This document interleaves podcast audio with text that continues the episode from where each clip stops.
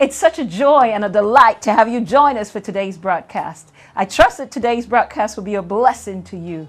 Why don't you sit back, relax, and please don't change that channel and let us see what God has to say to us today. That is why He's given us hands to build, minds to think, relationships to connect with, so that we can take what He's given us, we can refine it. That's what we do with oil. We, we take it through the process of refinery so until it becomes useful to us. It's a mistake then for us to be all concerned and only consumed with what will turn into nothing with time.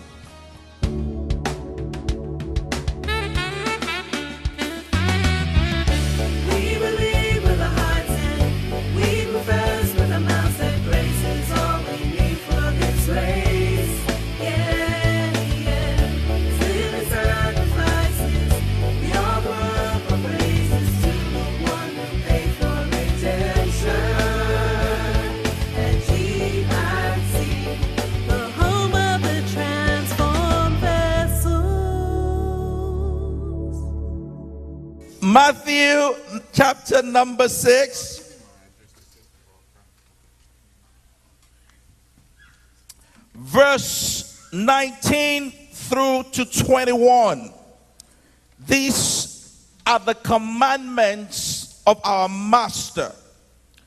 Do not lay up for yourselves treasures on earth where moth and rust destroy and where thieves break in and steal.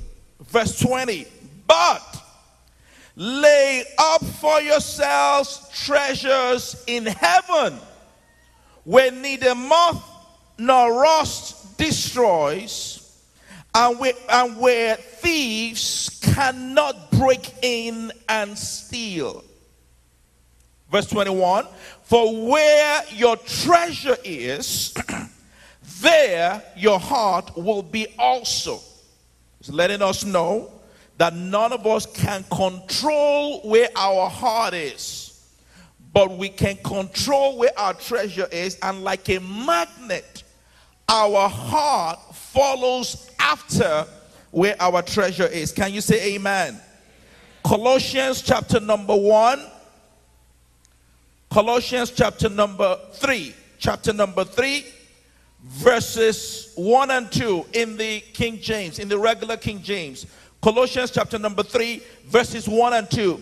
If ye then be risen with Christ, seek those things which are above, where Christ seated on the right hand of God.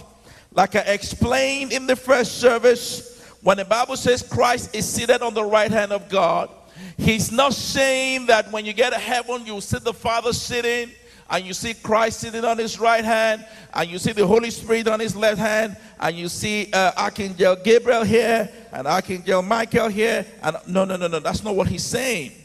Anytime you see right hand in your Bible, it means a place of strength. Left hand means a place of weakness. So when he says Christ is seated at the Father's right hand, He's letting you and I know that Christ is God's strength. Can you say amen? Father, the Bible lets us know that God had put all the Godhead has put it in him, dwelled in him bodily. That there's nothing God creates except he be, except he creates it by Christ. So when we are concerned and consummated with the cause of Christ, we cannot be concerned with anything greater or anything higher because Christ is God's strength. Say amen, somebody. Let's read on. So, in, verse 2 now, it says, Set your affection. Somebody say affection. Say it again, please. Say affection. Say it one more time. Say affection. Affection is talking about our emotions. Letting you and I know that we can control our emotions And if we refuse to master our emotions, our emotions will master us. Can you say amen? Set your affection on things above, not on things on the earth. So this morning, I want to talk to us from the subject build in the right place. It's important that we understand, child of God, that we are spirit beings. Say this with me say, I'm a spirit. I have a soul. I live in a physical body. Say it again. I'm a spirit. I have a soul. I live in a physical body. Say it again. I'm a spirit. I have a soul. I live in a physical body. Praise the Lord. That's important for me to understand because I understand that I'm a spirit. I understand then that my life, the impact of my life, the influence of my life, the extent of my life is beyond just this physical world that I can see. I understand then that the, uh, the, the, the length of my life is beyond just the day of birth and the day of death. It's beyond that because the Bible tells me in Genesis chapter 2, verse 6, that God formed the body of man from the dust of the ground and he placed his breath in him, and man became a living soul. In other words, what makes man alive, what makes you alive, what makes me alive is the breath of God. So we will only stop existing when God stops existing. Are you with me? The day of birth and the day of death are transitional days. That my life is beyond these two days. That they are just simply days that allow me influence in this physical world and that even during the sojourn, my sojourn in this physical world, my life, the influence of my life, the impact of my life is beyond what I see. This is what the Bible means when it said the just or the justified shall live by faith and not just by sight. Live by faith. In other words, I don't make decisions or choices solely based on what I see. If I do that, I'll be making a mistake. If I do that, I will come to much regret. If I do that, I will dwindle the ability of my life to make the impact that is designed to be because I am much more than just a physical being. Are you with me? You know, it is no coincidence that our God was raised by a carpenter. His daddy was a carpenter. Because God has called every one of us into building. Praise the Lord. Many of us don't understand this, but it's important that you do.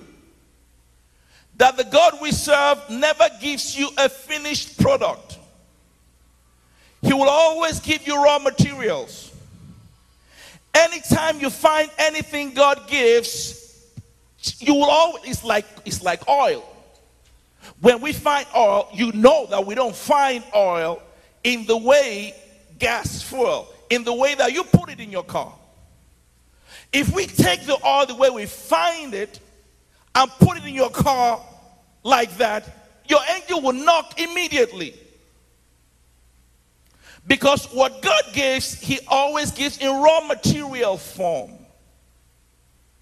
But that is why He's given us hands to build minds to think, relationships to connect with, so that we can take what He's given us We can refine it. That's what we do with oil. We, we take it through the process of refinery so until it becomes useful to us.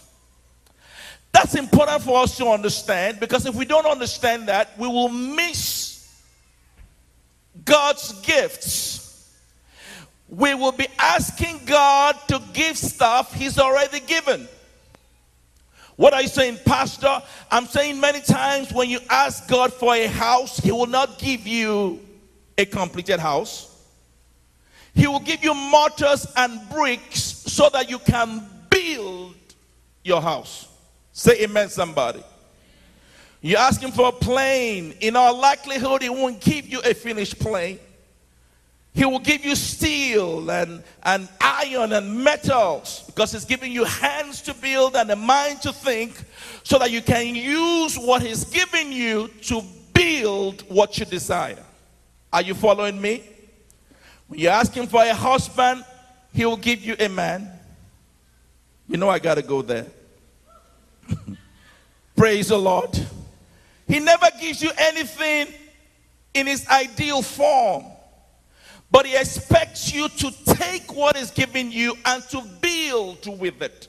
It is with your ingenuity, with your wisdom, with your hard work that you take what God has given you to build what you desire in life. Are you with me? Matthew 25 lets us know that whatever we have, we are not owners of it, we are stewards of it. And every one of us will give account of everything we have our gifts, our talents, our strengths, our relationships, our homes, our families, our careers, our ministries.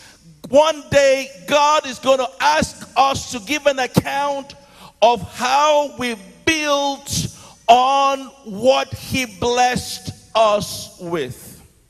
Say amen, somebody.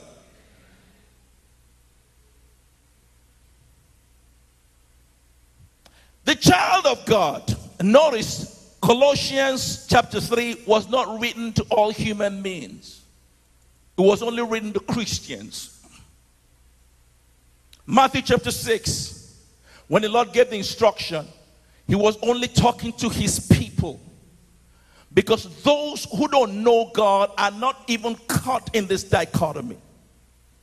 Those who don't know God only build based on what they see. They are only influenced based on their sight. But God is letting you and I know that we cannot and we must not live like they live. We must be cognizant of a world that is beyond the world that we see. I've done, I've practiced emergency medicine for almost 20 years. And when people come into the emergency room and they're coughing, or they have a serious headache, or they have a serious belly pain, if I try to treat them exclusively by what I see, I will be prone to making serious errors. So, you know what I do? I remind myself that there is a world, though invisible to my eyes, but is real. I cannot see it with my naked eyes. But just because I cannot see it does not mean it's not existent. It's a real world and it affects the world that I see. So, what do I do? I send them to go and get studies. We have x rays, we have CAT scans, we have MRIs to go beyond what my physical eye can see to show me a picture from the realm that I cannot see into the realm that I can see so that I can effectively see what's wrong with them. And it's my ability now to effectively see what's wrong with them that puts me in a position to be more empowered, better empowered to care for them. Are you following what I'm saying? So it is with us as children of God. If I make decisions solely based on what I can see, and Jesus said, if I build only exclusively based on just what's on this physical earth, He's letting me know that I run the risk of building stuff that time will turn into trash with time. I'm not sure if you heard me. With time, every earthly treasure turns into trash. I'm going to say it again. With time, whatever you call valuable, in a hundred years from now, nobody is going to care the name of the person that designed your suit or the name that you have on your pocketbook or how stilettos your shoes are. Trust me, we will not even remember. I said 100 years. I'm being generous. I'm being a nice pastor. Praise the Lord. Time trashes every earthly treasure. It's a mistake then for us to be all concerned and only consumed with what will turn into nothing with time. This is what Jesus warns us about.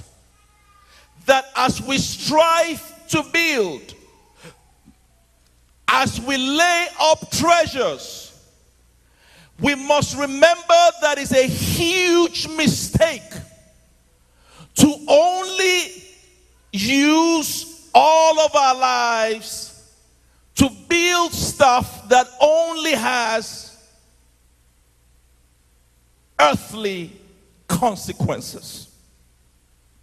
Uh, James Dobson, the famous uh, uh, family research uh, uh, uh, family research president, many of us know him, James Dobson. he, you know, when he was in school, when he was in high school, he wanted to be you know, was ambitious, wanted to be the lawn tennis champion. So he started practicing for it. Every morning he would get up, road walk, five o'clock in the morning, run for two hours, jog. He will carry weight so that the racket will be like a toothpick to him. You know, he would build muscle and all that kind of stuff. And eventually he won. And he gave him a huge trophy. James Dobson, 1966 lawn tennis champion of his high school. And in the high school, they have this display where they put the trophies and they put all the trophies, and everybody will come and they'll look and all trophies. And a few years after he left school, somebody found his trophy in the trash and mailed it to him. I saw your trophy in the trash. Praise the Lord. Trust me, as soon as you turn your back, the same people that gave you a award, hey, we have to clear the award and put new people now. You're not here anymore. We got to get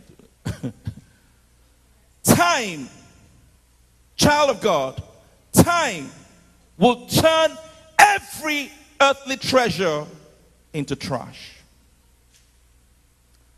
So, as we build, as we strive to build, we cannot afford to only lay for ourselves treasure on earth. That's what Jesus is telling us. He said, if you do that, you run the risk of a life that ends in nothing, of a life that ends meaningless. You run the risk of reaching the end of your life and being filled with regret, wishing you could do it again. Look at what Jesus said. I must do the work of him that called me while it is day, because the hour cometh when no man can walk. He's letting us know that you and I only have a sliver of opportunity to build what God has asked us to build because there will be a time when we cannot build any longer. So he's instructing us, he's admonishing us, he's advising us, he's encouraging us. The child of God, don't use your life just to do stuff like you don't know that there is a greater way to live, that there's a higher way to live, that there's a better way to live, that there's a brighter way to live. He's calling you and I to a kind of lifestyle that is truly Christian. Not some of these Christians who are so oblivious of what God has done for them. Think about all that God has done for you. Think about all that God has done for you. I'm going to say it again. I want you to take a moment. Think about the air you breathe freely, and the provision you enjoy, and the family you have, and the strength He's blessed you with and you're here and we didn't have to drag you on a wheelchair, and you have your mind together, and you have your strength with you. The God who helped you through school, helped you through law school, helped you through medical school. If it wasn't for him, you will have lost your mind. Think about where he brought you from and what he brought you through.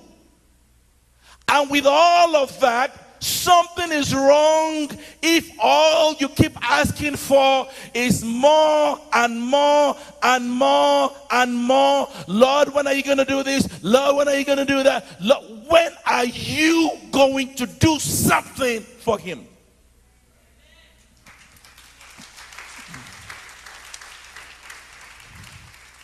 When are you going to do something for God with the life He's given you? The strength He's given you, and the opportunity He's given you. Praise the Lord. So Jesus lets every single one of us know that the job of building treasures is not just for some of us. No, no, no, no, no, no, no, no. It is for all of us. Being concerned with heavenly things is not just for a few of us, it is for all of us that we are concerned with, with building treasures in places where thieves cannot break in, where moth cannot corrupt. In building treasures that time will not turn into trash. Say amen, somebody. Like I said in the first service, the greatest treasure you can build for God if you've missed everything I've said today, please don't miss this. Don't miss this. The greatest treasure you can build for God, the greatest way you can build in heaven, the greatest work you can do with your life is when you allow God to use you to bring another soul into God's kingdom. Ah, yes, yes, yes. It's greater than any degree you'll ever have. It's greater than any mansion you'll ever build. It's greater than any family you'll ever put together. When God uses you to bring somebody to the knowledge of Him. Jesus said, one human soul has more value. One human soul has more value than all of the gold in Ghana, all of the oil in the Middle East, and all of the diamond in South Africa, all of the treasure on earth. One human soul has more value because each man is made in the image and likeness of God. Priceless. And God has given you and I opportunity. That's why he said we should separate from the world, not segregate, not segregate, separate. Because he gives us opportunity to be in the world, though we are not of the world. So we intermingle with people every day, our neighbors, our family members, our co workers, our patients, our clients, our, you know, subordinates, whatever, our bosses at work. Many of them don't know the Lord. God is calling on you and I that do know the Lord to tell them about the God that you know. The Bible says, How shall they hear if they are not told? We are so thankful for the opportunity to be able to come to your home, your office, or wherever it is you're viewing this broadcast. Now, if you don't know Jesus, can I pray with you? Just say this simple prayer after me. Say, Lord Jesus, come into my heart. Come and be my Lord. I receive you today. In Jesus' name. Amen. Amen. If you prayed that prayer for the first time, please call to let us know. Our phone number is on the screen. We would love to pray with you. Or if you want us to pray with you concerning anything, we would love to agree with you in prayer. But be kind to go onto our website, call into our church office, let us hear from you we would love to pray with you. Additionally, if the message has been a blessing to you and you want the message in its entirety for a small donation to the ministry, we will rush the CD or the DVD to you. Call and let us know. We'll get it down to you. And if you're ever in the Houston area, we would love to have you fellowship with us at Grace International Church. Look forward to seeing you. And remember these words from Romans chapter 5, verse 17. The B part says, And we who have received abundance of grace and the free gift of righteousness shall rule and reign in Christ Jesus. We will be back at this same station at this same time next week to bring you more word from the Lord. We love you. God bless you.